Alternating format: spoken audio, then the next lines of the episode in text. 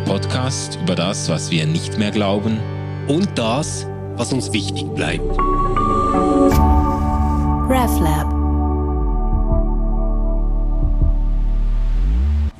Herzlich willkommen zu Ausgeglaubt. Wir sind in der fünften Staffel. Letztes Mal ist das Jesuskind auf die Welt gekommen und heute widmen wir uns so nach der Geburt eigentlich dem Wirken und Handeln Jesu. Genau.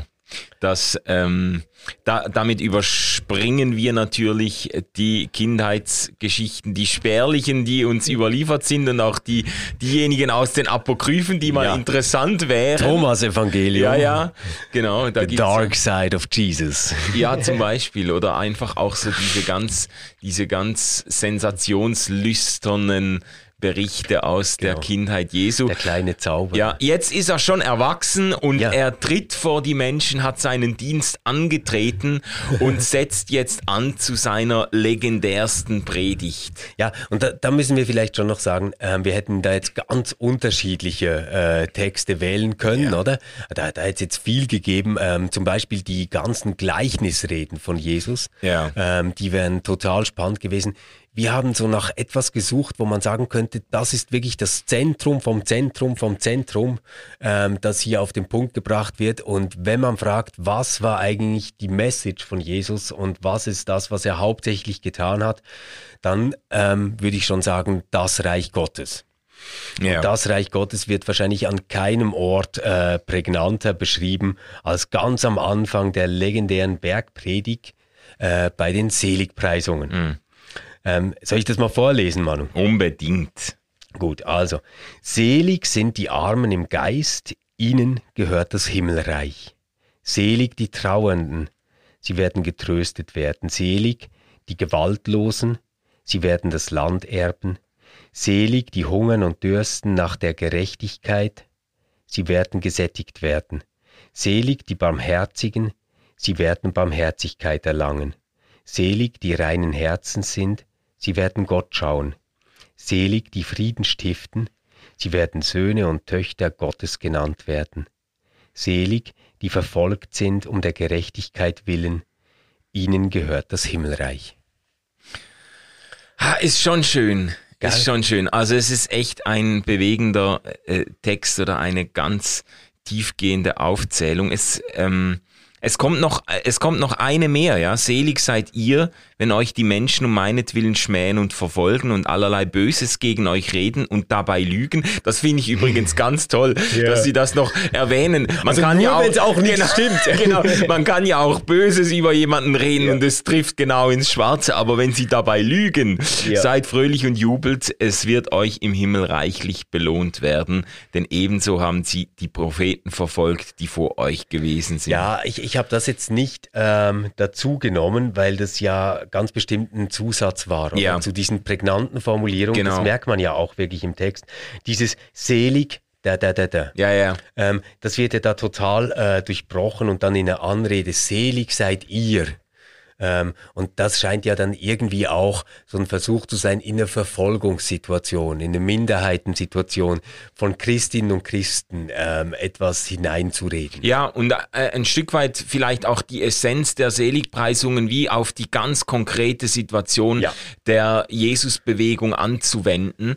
Genau. Ähm, und vorher, aber das folgt quasi einem, auch einem bekannten Formular, diese Seligpreisungen. Das gibt's, das gibt's ja auch vor Jesus schon, dass man dass man Leute selig preist. Ich glaube, das Bemerkenswerte ist, ist an diesen äh, Seligpreisungen, dass sie sich eben an diejenigen richten, die sonst immer vergessen werden. Ja, das, das stimmt, aber vielleicht bleiben wir noch ganz kurz bei diesem selig, weil das ja. klingt ja irgendwie so auf eine seltsame Art vergeistigt und fromm, was es ja, ja äh, wahrscheinlich für uns nur ist, weil diese Übersetzung von, von Luther, die selig äh, sagt dort, ähm, für für uns nicht mehr so geläufig ist. Ja.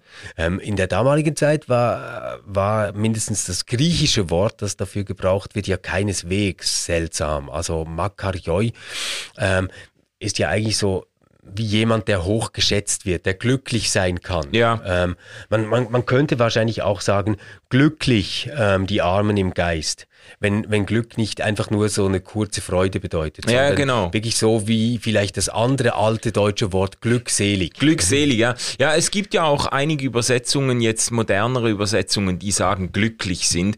Das hat einen wesentlich wenig, weniger geistlich verklärten Beigeschmack. So bei Seligkeit, das ist, also mein, wo braucht man das Wort noch in unserem Sprachgebrauch? Also genau. kaum noch irgend, ja. in welchen liturgischen Texten oder so, aber sonst kommt das nicht Eigentlich mehr vor. Nicht also, mehr, ja. Ja. Genau. Ja, aber jetzt hast du gesagt, ähm, das Spezielle daran sei, dass ähm, sich diese Glückwünsche, könnte man vielleicht ja. sagen, oder diese Glückszusprüche, ähm, gerade an die richten, die sonst nicht so vorkommen. Wie, wie meinst du das genau? Ja, also ich meine, es ist ja zuerst mal bemerkenswert und man muss sich das ja auch auf der Zunge zergehen lassen, gerade wenn man den Wortlaut ein Stück weit schon gewohnt ist und nicht mehr überrascht wird von den Seligpreisungen, aber es ist ja eigentlich völlig kontraintuitiv, was Jesus hier sagt. Äh, man könnte es auch zusammenfassen, dass er sagt, glücklich sind die Unglücklichen. Also es hat ja, es hat ja auch etwas Widersprüchliches drin. Ja. Selig sind sind die Armen, die Leidtragenden, ja. die Hungernden, ähm, äh, die Trauernden. Die Trauernden. Ja, also nee, das sind eben gerade die, die nicht glücklich sind. Ja. Und dann kommt der Zusatz, der ein Stück weit erklärt, warum, warum diese betroffenen Gruppen irgendwie trotzdem mhm. glücklich genannt werden dürfen oder können. Ja. Und das sind eben Gruppen angesprochen, die, also es gibt in der Antike, wenn ich da richtig informiert bin, gibt es schon ähm, Seligpreisungen, die den Mächtigen, den Königen gelten, genau. die den, den, den, ich sage jetzt mal, denjenigen, die auf der richtigen Seite mhm. der Geschichte stehen, gelten. Ja, oder? Also glücklich bist der, äh, du, der du das Land eingenommen hast, vom Aufgang der Sonne bis dort, wo sie niedergeht mhm. und niedergeworfen hast, alle, et cetera. Ja, ja, ja. Das, das sind so diese klassischen äh, Formulare, glaube ja. ich. Ja, und das wird eigentlich ganz frech auch von Jesus, wird das auf den Kopf gestellt. Ja, ja genau. Und ähm, damit wird ja quasi so eine eigene Vision eines ähm, Reich Gottes mhm. äh, skizziert, das viel mit Gerechtigkeit, auch mit ähm, Kleinsein, etwas vielleicht nicht vermögen, ähm, mhm. vor, vor Gott vielleicht mit leeren Händen dastehen, ja. äh, zu tun hat. Und da, da stimme ich dir natürlich zu, das ist zunächst mal gar nicht so die Intuition, die man hätte, gell? Ähm, aber äh, jetzt hat natürlich dieser Text, wie fast jeder Bibeltext, auch eine ähm, dunkle Wirkungsgeschichte äh, und eine ja, dunkle Seite, wie er auf Menschen gewirkt hat. Man könnte ja eigentlich denken, das ist ein Text, der jetzt wirklich Hoffnung macht. Mhm. Ja. Aber ähm, der hat schon auch so gewirkt, dass er Menschen quasi wie als Katalog aufgedrückt worden ist. Also wenn du nicht verfolgt wirst, wenn du nicht traurig bist in dieser Welt, ähm, wenn du nicht arm bist, et cetera, ähm, dann hast du eigentlich mit dem Himmelreich nichts zu tun. Also quasi, das mhm. ist wie die Logik umkehrt, oder? Ähm, der Text sagt ja zunächst mal, glücklich sind, da, da, da, da. Und dann, dann kommen all die, die glücklich sind. Rezipiert worden ist er aber dann oft so in einer Art von, und wenn du nicht zu denen gehörst, Dann, dann hast du wirklich ein Problem, und zwar im nächsten Leben, im, mm. im Gericht Gottes oder was auch immer. Ja, okay, also das wäre jetzt, man, man könnte ja sagen, es gibt verschiedene Möglichkeiten, die Seligpreisungen falsch zu verstehen, wenn man das jetzt so steil formulieren möchte. Wie man sie genau richtig zu verstehen hat, kann ich natürlich jetzt auch nicht definitiv sagen, aber ich würde sagen, der Text kommt uns zuerst einmal nicht als ein Katalog moralischer Ansprüche daher. Also wer den Text jetzt einfach so liest, quasi, ja, du solltest dir Mühe geben, dich als geistlich arm zu verstehen. Du solltest, äh, du solltest eigentlich... Das ist ja was, was dann so eine eigene Tradition hatte mit dieser Hochschätzung der Einfalt. Mhm. Und gibt doch auch dieses Kirchenlied, mache mich einfältig. Ja, ja, ja. Ähm,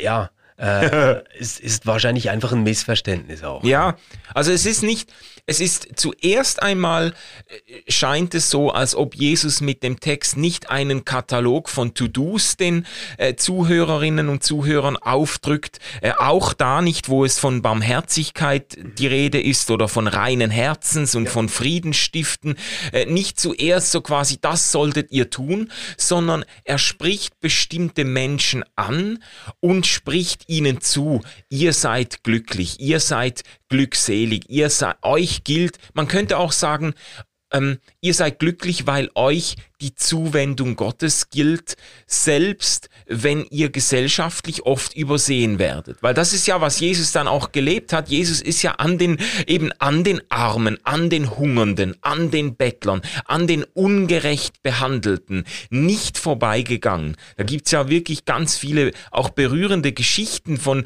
von Menschen, die an der St- am Eingang von, von äh, Jericho äh, sitzen und Tausende von Leuten gehen tagtäglich an ihnen vorbei und würdigen sie keines Blickes und Jesus sieht sie und richtet sie auf. Ja, ja. Also das ist quasi die, die Tatumsetzung einer Selig- Seligpreisung, die Jesus selber vormacht. Mhm. Ja? Ja, ich ich glaube tatsächlich, dass es äh, im Leben von Jesus immer wieder, also gerade auch bei den Heilungsgeschichten, die es gibt, ähm, solche Momente gibt, ähm, wo die Welt auf das Reich Gottes durchsichtig werden soll, ja. durch sein Handeln. Ähm, ich habe nochmal einen anderen Approach dazu. Mhm. Äh, man, man kann jetzt bei den Seligpreisungen schon sagen, ja, jetzt kommen mal die zum Zuge, die sonst immer vergessen werden. Das mhm. ist so eine sehr beliebte Deutung. Also quasi wie der Engel zunächst zu den Hirten geht und ihnen sagt und eben nicht dem König, so ja. kommt jetzt Jesus und sagt's mal den Armen und Unterdrückten mhm. und Geknechteten.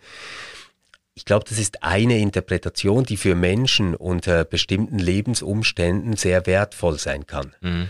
Äh, ich selbst bevorzuge eine andere Deutung, äh, die vielleicht etwas inklusiver ist. Ich glaube nämlich, dass fast kein Mensch, der lebt, nicht irgendwie in diese Liste gehört. Mhm.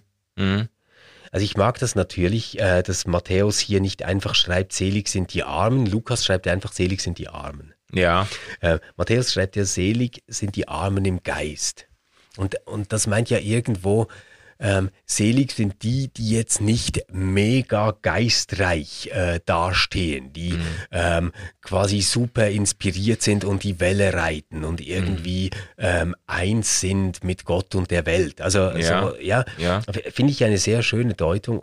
Man darf dann aber auch nicht Armut quasi so spiritualisieren und sagen, ja, äh, du, du musst zunächst mal richtig arm werden, äh, damit du ähm, dann ein geistlich erfülltes Leben hast. Also diese ganzen Vergeistigungsgeschichten von, von Armut finde ich hochproblematisch. Ja.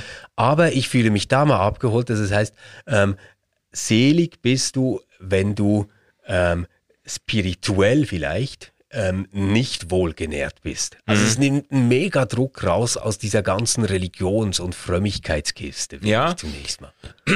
Also ich kann mir das schon denken, dass man das so deutet, auch wenn bei Lukas eben explizit die Armen per se angesprochen sind, auch die materiell Armen. Ich glaube schon, dass man den Text nicht so äh, umdeuten sollte, dass er dann mit materieller Armut gar nichts mehr zu tun hat. Also das, das ähm, äh, aber Lukas hat immer wieder in seinem Evangelium und dann auch in der Apostelgeschichte noch so diese ähm, Polemik gegenüber Reichtum und den Reichen drin. Ja, aber würdest du nicht sagen, also ich, ich, sehe das schon auch als Hintergrundfolie dieser Seligpreisungen, eigentlich diese prophetische Kritik auch. Es ist ja nicht, also nicht, dass ich sagen würde, die Seligpreisungen waren an die Mächtigen und die äh, Bevorzugten äh, dieser Welt gerichtet, sondern sie sind wirklich an diese Leute gerichtet, die hier äh, glücklich gepriesen werden. Aber im Hintergrund, finde ich, ähm, kann man schon so diese typische prophetische Kritik ausmachen, die uns bei Jesaja und Jeremia und mhm. so immer wieder begegnet.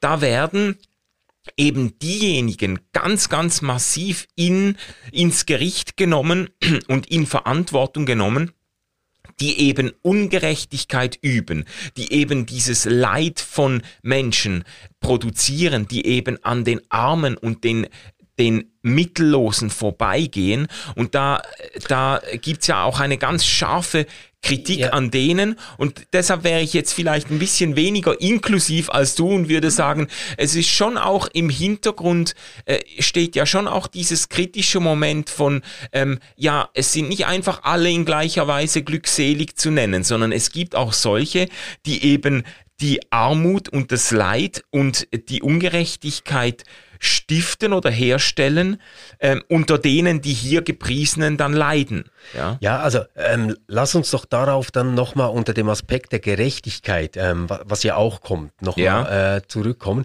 Ich glaube halt, dass wir hier aufpassen müssen ähm, mit unserer, äh, ich sage jetzt so Standard-Kritik an Reichtum, mhm. weil die gar nicht unbedingt, glaube ich mindestens, das war, was jetzt Jesus auf dem Schirm hatte. Also Jesus ähm, kommt doch ähm, vor, von einer anderen Perspektive her, wenn, wenn er zum Beispiel sagt, ähm, schaut euch äh, die, die Blumen an. Ähm, mhm. Nicht mal Salomo in seinem Reichtum war so prächtig gekleidet mhm. ähm, ähm, wie, wie sie. Oder ich, ich glaube, es waren die Blumen. Oder? Ja, ja, die Lilien ja, auf dem die, Felde. Die Lilien ja. auf dem Felde, oder? Und die, die leben ja nicht mal lange und die verdorren ja dann und so. Mhm. Ähm, ich glaube nicht, dass Jesus ein grundsätzliches Problem hat mit Reichtum. Auch mhm. Salomo war ein sehr geschätzter, weiser König, über den man aber immer gesagt hat, wie unfassbar reich der war. Ja, ja.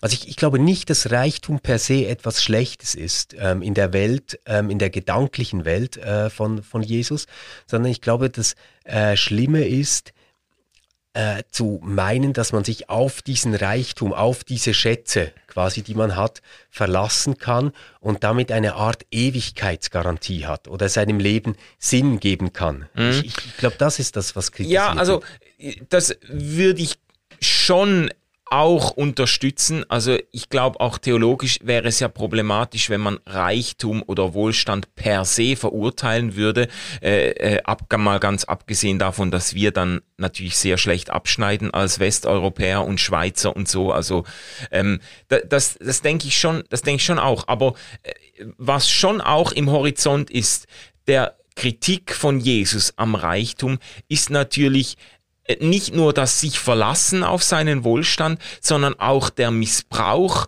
des Machtgefälles, der einhergeht mit Reichtum und Wohlstand. Und das, das äh, trifft sich ja wieder mit dieser prophetischen Kritik. Nicht der Wohlstand an sich, der konnte ja im Alten Testament auch noch sehr unverhohlen als Segen Gottes verstanden werden. Aber wenn, wenn der Wohlstand und das damit verbundene Machtgefälle ausgenutzt wird, um die um die Kleinen und Geschundenen noch weiter zu unterdrücken. Das ist ein bisschen die Geschichte, die wir bei David hatten, mit dem Mann, der hundert genau. Schafe hat ja. oder äh, unendlich viele Schafe und dem einen ja. das eine Schaf noch wegnimmt und so. Das ist diese Diese Dynamik, die sicher in der Kritik steht. Und, und das ja. würde ich total unterstützen. Ich, ich mache es nur nicht einfach an diesem ersten Vers fest. Ja. Oder? Also quasi dieser Vers eröffnet ja und sagt, selig sind die Armen im Geist, ihnen gehört das Himmelreich. Mhm. Und jetzt kommen weitere Seligpreisungsverse. Und am Schluss endet das Ganze ja wieder mit dem Himmelreich und da heißt es, selig, die verfolgt sind um der Gerechtigkeit willen, ihnen gehört das Himmelreich. Ja. Und da würde ich diesen Aspekt reinbringen, den du jetzt so stark machst. Mhm. Also jetzt gar nicht irgendwie auf die Schiene gehen und sagen, naja, also wer reich ist, ist sowieso schon mal gar nicht Teil davon. Ähm, ja, das ja. das glaube ich nicht, dass das der Punkt ist. Ähm, sondern der Punkt ist äh, die Gerechtigkeit äh, im, im zweiten Teil, die dahinter steht. Also mhm. du kannst reich sein, also g- genau zum Beispiel die Gleichnisse, ähm, wo es darum geht, ein Vermögen zu verwalten und mhm. es zu vermehren, also mhm. zu brauchen, etwas damit zu machen. Ja, ja. Die, die sind überhaupt nicht, ähm, ich, ich sage jetzt mal so ganz grob, gell, so kapitalismuskritisch in dem Sinne, mhm. sondern da soll ähm, was gemacht werden mit den Talenten, ja, äh, ja, die ja. man hat. Aber ähm, der, der, der Punkt ist, wir äh, haben einen anderen Maßstab, einen anderen Wert, an dem sich das Ganze ausrichtet, nämlich die Gerechtigkeit. Mhm. Ja, jetzt triggert mich aber der Vers auch ein bisschen, den du jetzt vorhin gelesen hast, die letzte Seligpreisung. Selig sind die, die um der Gerechtigkeit willen verfolgt werden, denn ihrer ist das Himmelreich. Darin spiegeln sich ja auch die vorausgehenden Seligpreisungen, die immer eigentlich die Benachteiligten selig sprechen und ihnen dann eben etwas zusprechen. Sie werden Barmherzigkeit erlangen. Sie, Sie werden, werden Gott schauen. schauen. Ja. Sie werden Kinder Gottes heißen. Jetzt hier eben, ihrer ist das Himmels, Himmelreich. Man könnte die Seligpreisungen auch verstehen als eine ganz perfide Vertröstung auf die Ewigkeit, die eigentlich die gegenwärtigen Ungerechtigkeitsverhältnisse nur noch bestärkt oder befestigt, indem sie dann sagt, ja, okay, äh, Jesus tätschelt da quasi den, äh, den Armen und Hungernden den Kopf. Opium fürs Volk, ja, oder? Und sagt ihnen, ja, jetzt geht's euch dreckig, aber ihr werdet dann halt irgendwann mal belohnt für eure Entbehrungen. Genau. Und das könnte man sogar, also das könnten sich dann sogar die Herrschenden und die ungerechten Machthaber zu eigen machen, ja, und sagen, ja, euch gelten ja wenigstens die Seligpreisungen. Genau. Ja, ja, und das, das ist quasi ja wie die äh, andere Seite dieser Verlagerung in ein Jenseits, oder? Mhm. Ich, ich habe jetzt vorhin so diesen Drohgestus äh, kritisiert, dass man quasi sagen kann, so musst du sein, damit du dann im Jenseits deinen Platz hast im Himmel. Ja. Das ist ja, ja so das eine, oder? Mhm. Ähm, und, und das, was du jetzt sagst, ist, ähm, ja, es könnte aber auch so was Vertröstendes sein, so du musst den König nicht kritisieren, du musst die Umstände nicht ändern. Mhm. Äh, es ist okay, dass es Sklaven gibt, weil die haben ja dann noch das Himmelreich quasi. Ja, ja, genau. Ja. Ähm, und ich, ich glaube, beides stimmt nicht, Manu, mhm. ähm, weil es, ich, ich kann das nicht so denken, dass das Reich Gottes ähm, in der Verkündigung von Jesus mhm. etwas ist, das irgendwie an einem anderen Ort spielt. Ja.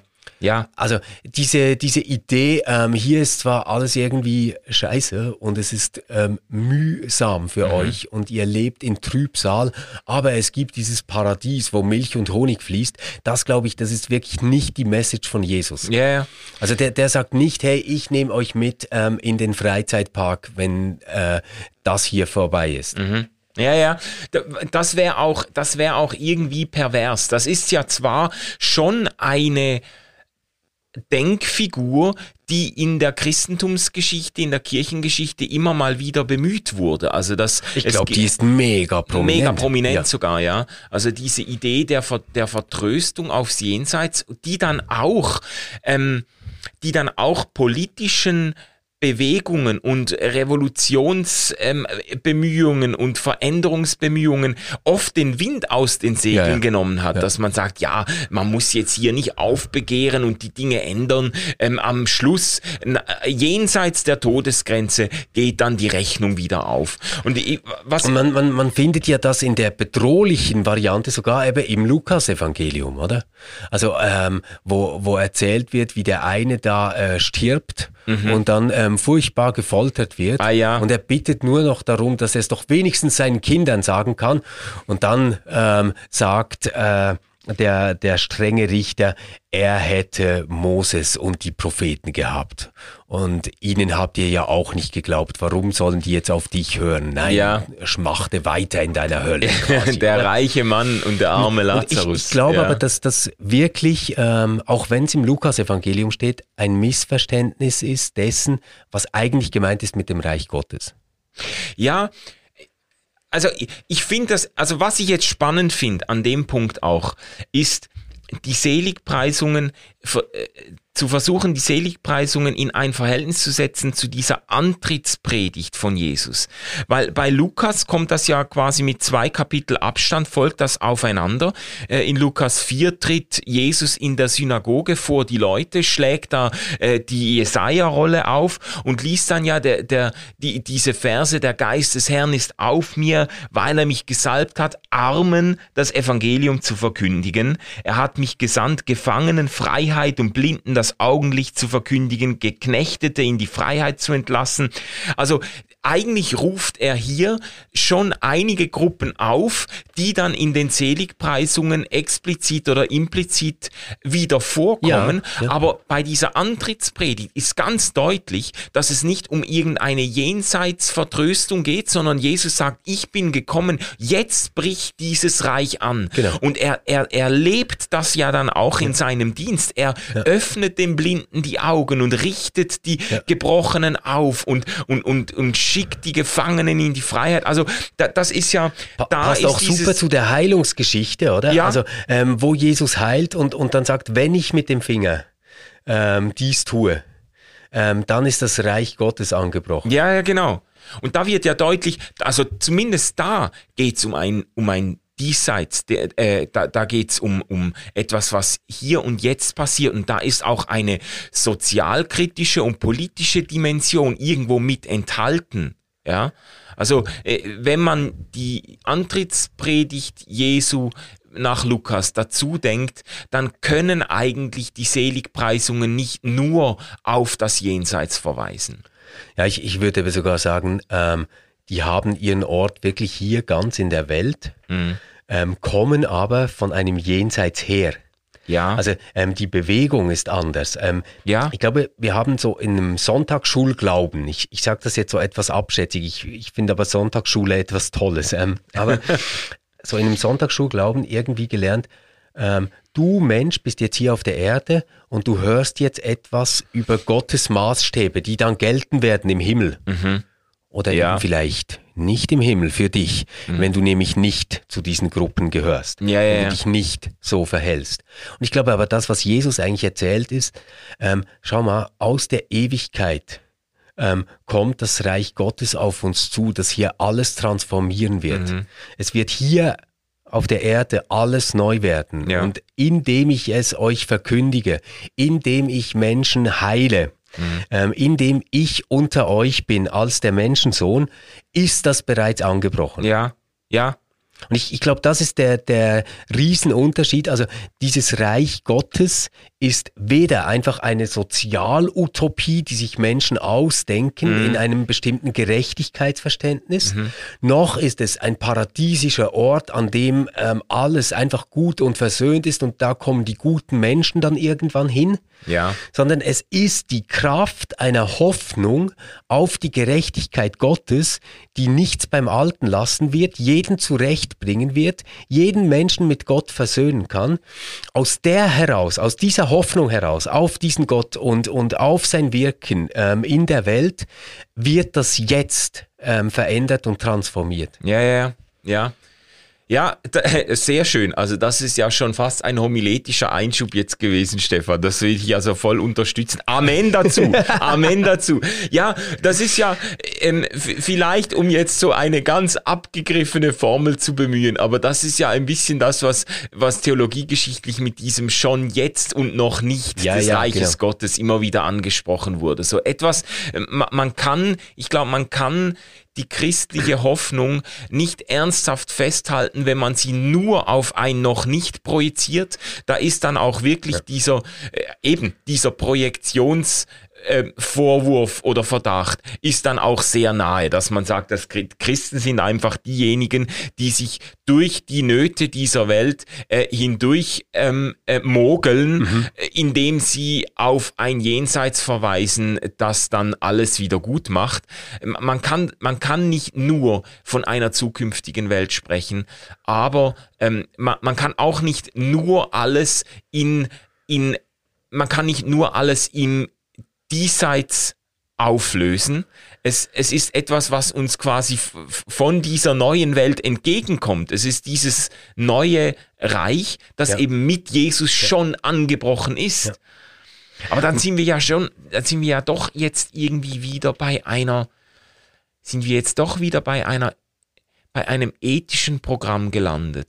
Nein, ich, ich glaube, der Unterschied zu einem ethischen Programm, ähm, besteht darin, ein, ein ethisches oder vor allem ein moralisches, würde ich jetzt sagen, Programm würde fragen, wie musst du denn leben, damit du geistlich arm sein kannst? Wie musst du leben, damit du barmherzig bist? Ja. Etc. Ja. Also es, es würde letztendlich um einen Handlungskatalog gehen. Mhm.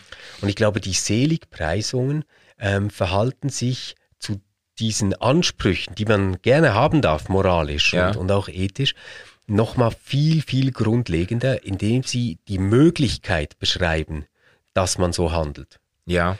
Also gerade jetzt jemand, der arm ist und auch noch arm im Geist, mhm. gerade jemand, der auf Gewalt verzichtet, mhm. ähm, gerade jemand, der ähm, in seinem Streben um Gerechtigkeit verfolgt wird und da Drangsal erlebt, mhm.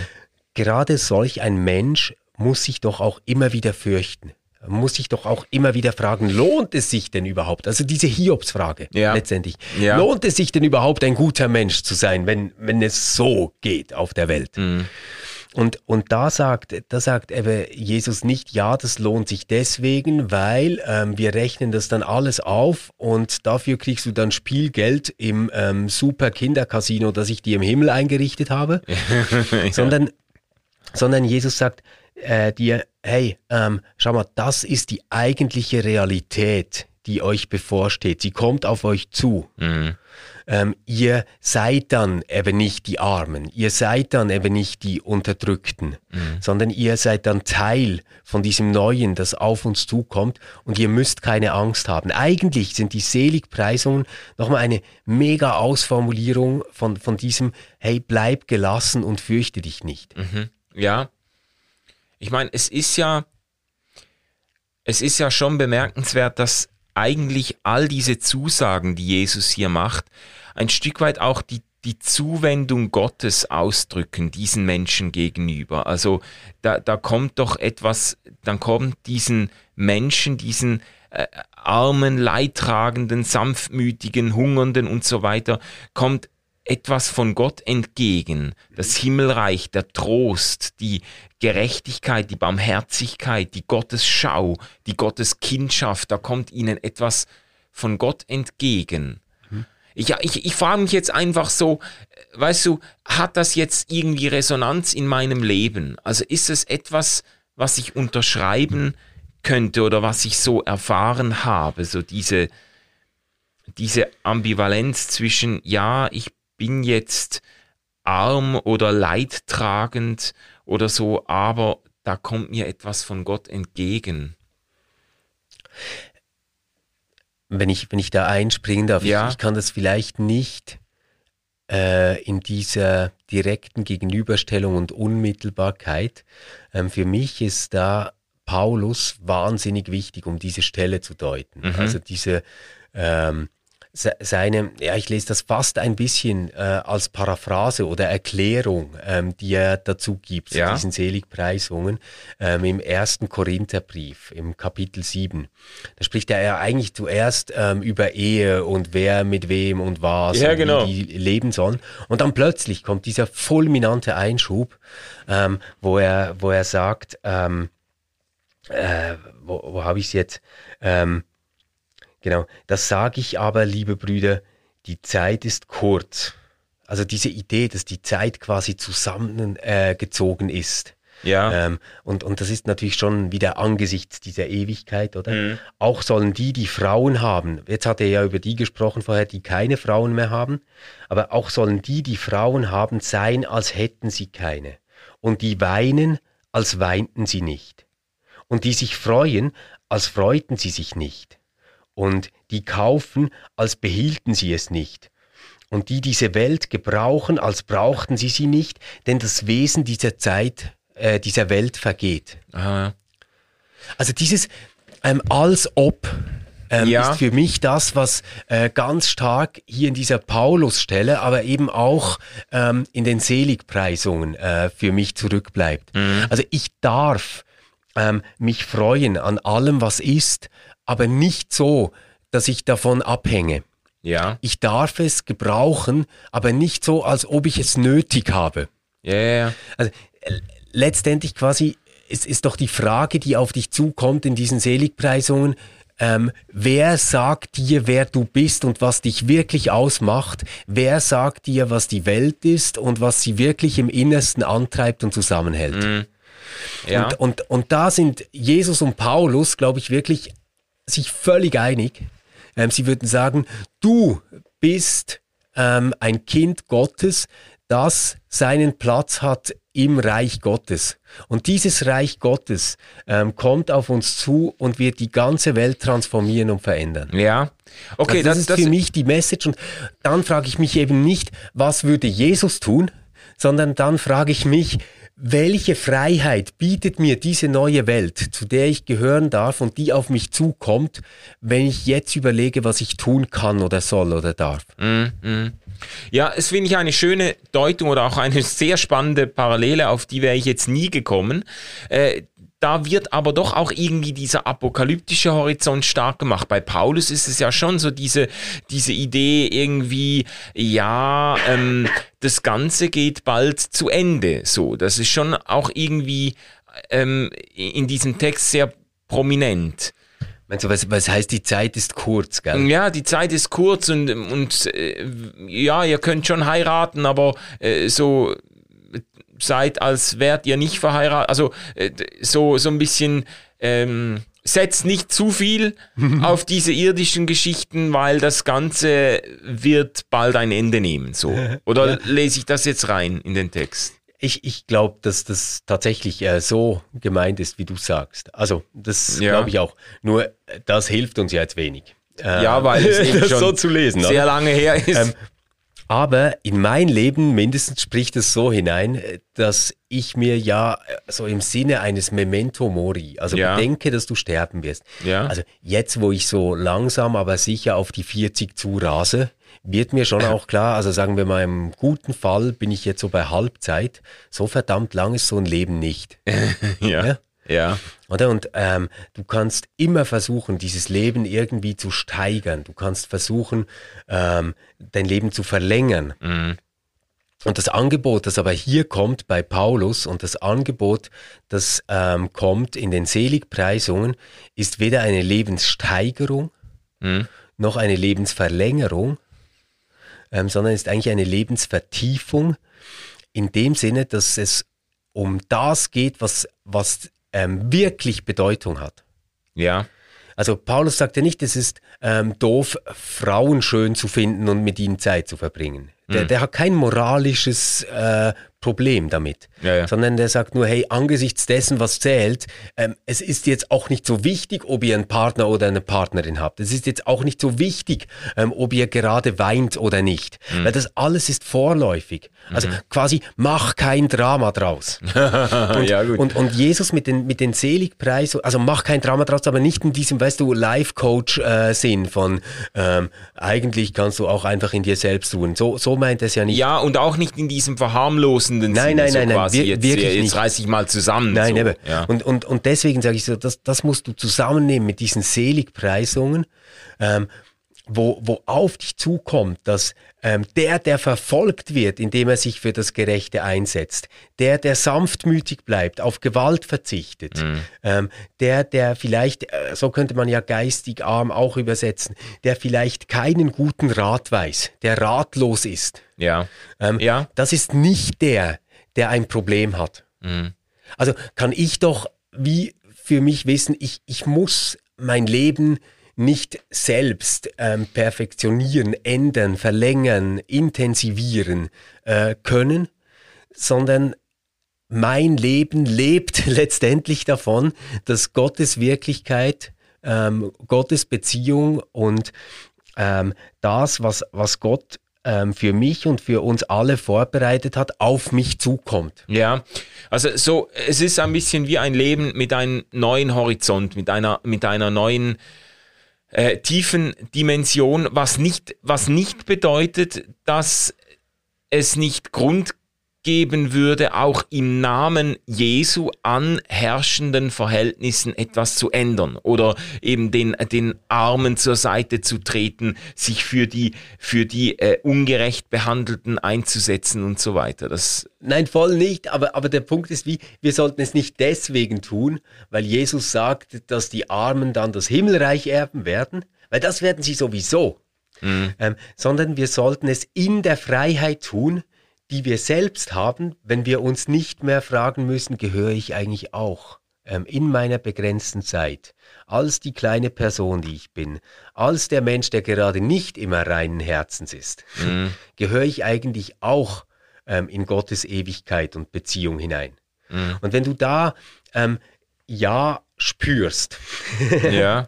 wenn, wenn du da ein Ja spürst, dann wirst du freier und gelassener ähm, handeln und dich ähm, für das einsetzen können, was Gerechtigkeit ist. Mhm. Mhm. Mhm. Ich, ich glaube halt, es läuft nur so rum, dass, dass, dass wir zuerst diese frohe Botschaft vom Reich Gottes, das unter uns ist mhm. und das unter uns wächst und das kommt, ähm, dass, dass wir die irgendwie, ich, ich, ich spreche schon fast so wie ein Pietist, oder im Herzen irgendwie erfassen müssen und glauben ja. müssen und von dieser Hoffnung angesteckt werden müssen. Ja. Ähm, und daraus folgt dann alles, was Ethik und Moral et cetera ist. Ja, ja, also mir, das gefällt mir schon. Ich glaube, das ist auch wirklich so ganz klassisch eigentlich evangelisch oder, evang oder evangeliumsgemäß, ähm, nicht von einem moralischen Anspruch auszugehen, dem man jetzt genügen muss. Eben das, ich finde, da würde man den Text auch gegen den Strich bürsten.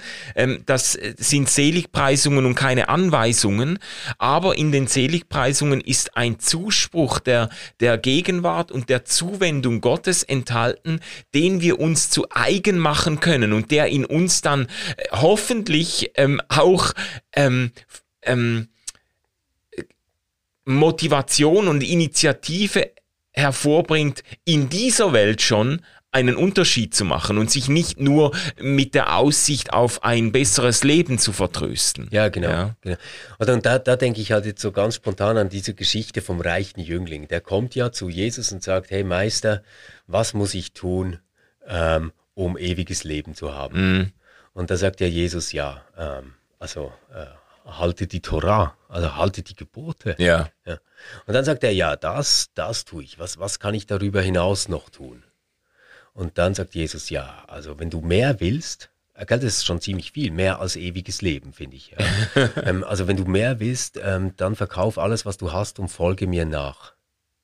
Ja. Aber, aber das, was ihm doch Jesus dort anbietet, ist eigentlich genau das, was in diesen Seligpreisungen ist.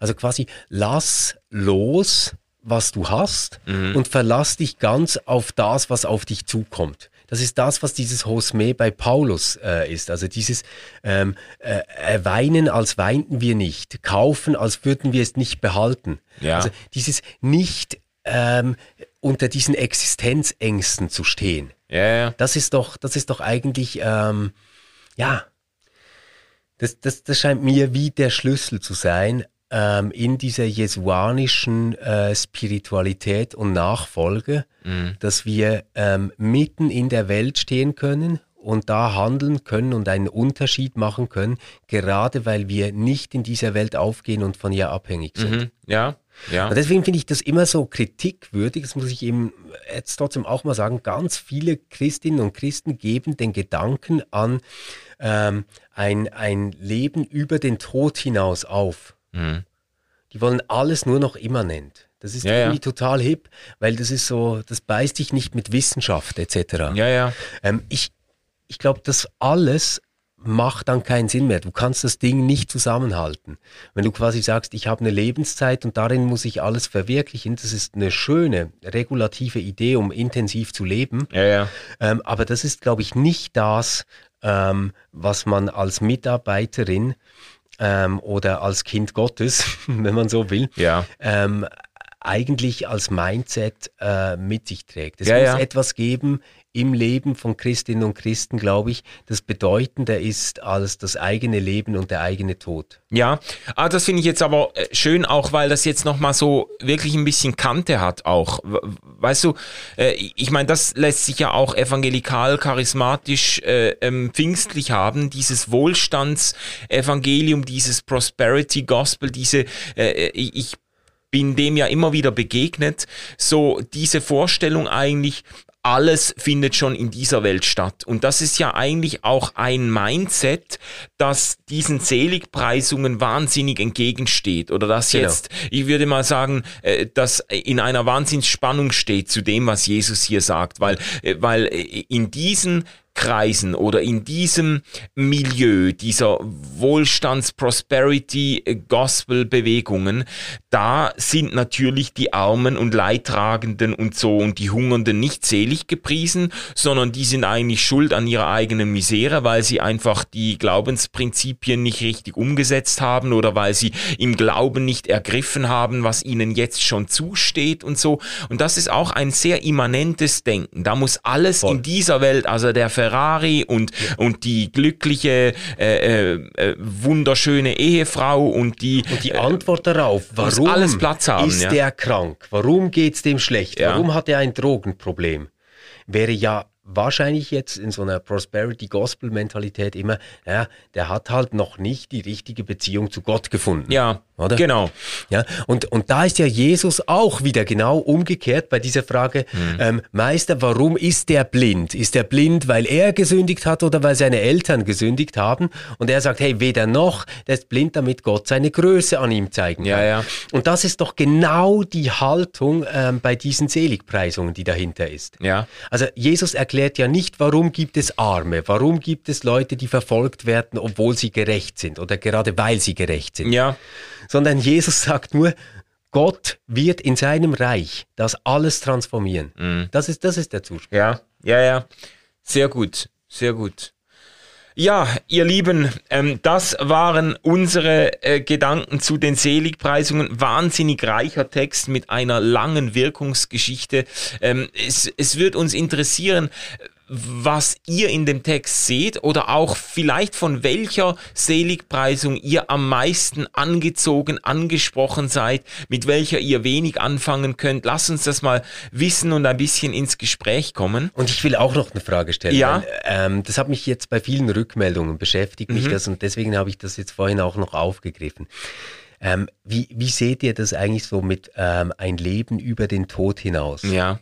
Ja, ähm, also ein, ein Leben, das nicht in der na, irdischen Begrenztheit, die uns hier mit Sicherheit zur Verfügung steht, aufgeht, sondern gibt es irgendwie noch mehr? Ist da noch mehr? Mhm. Und äh, wie denkt ihr euch das, damit es nicht so zu einem ähm, ja, kindischen und eben nicht kindlichen, so, so zu einem kindischen Paradies oder irgendwie so zu einer kitschigen Harmonievorstellung wird? Ja. Also wenn ihr dazu was schreiben mögt, das würde mich sehr interessieren, weil die Frage treibt mich im Moment selbst äh, stark um. Mhm. Sehr, sehr cool.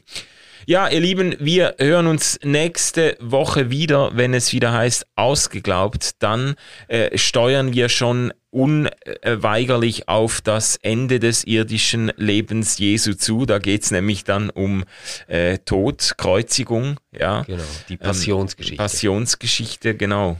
Äh, das wird super spannend. Wir sehen uns oder hören uns. Tschüss. Tschüss.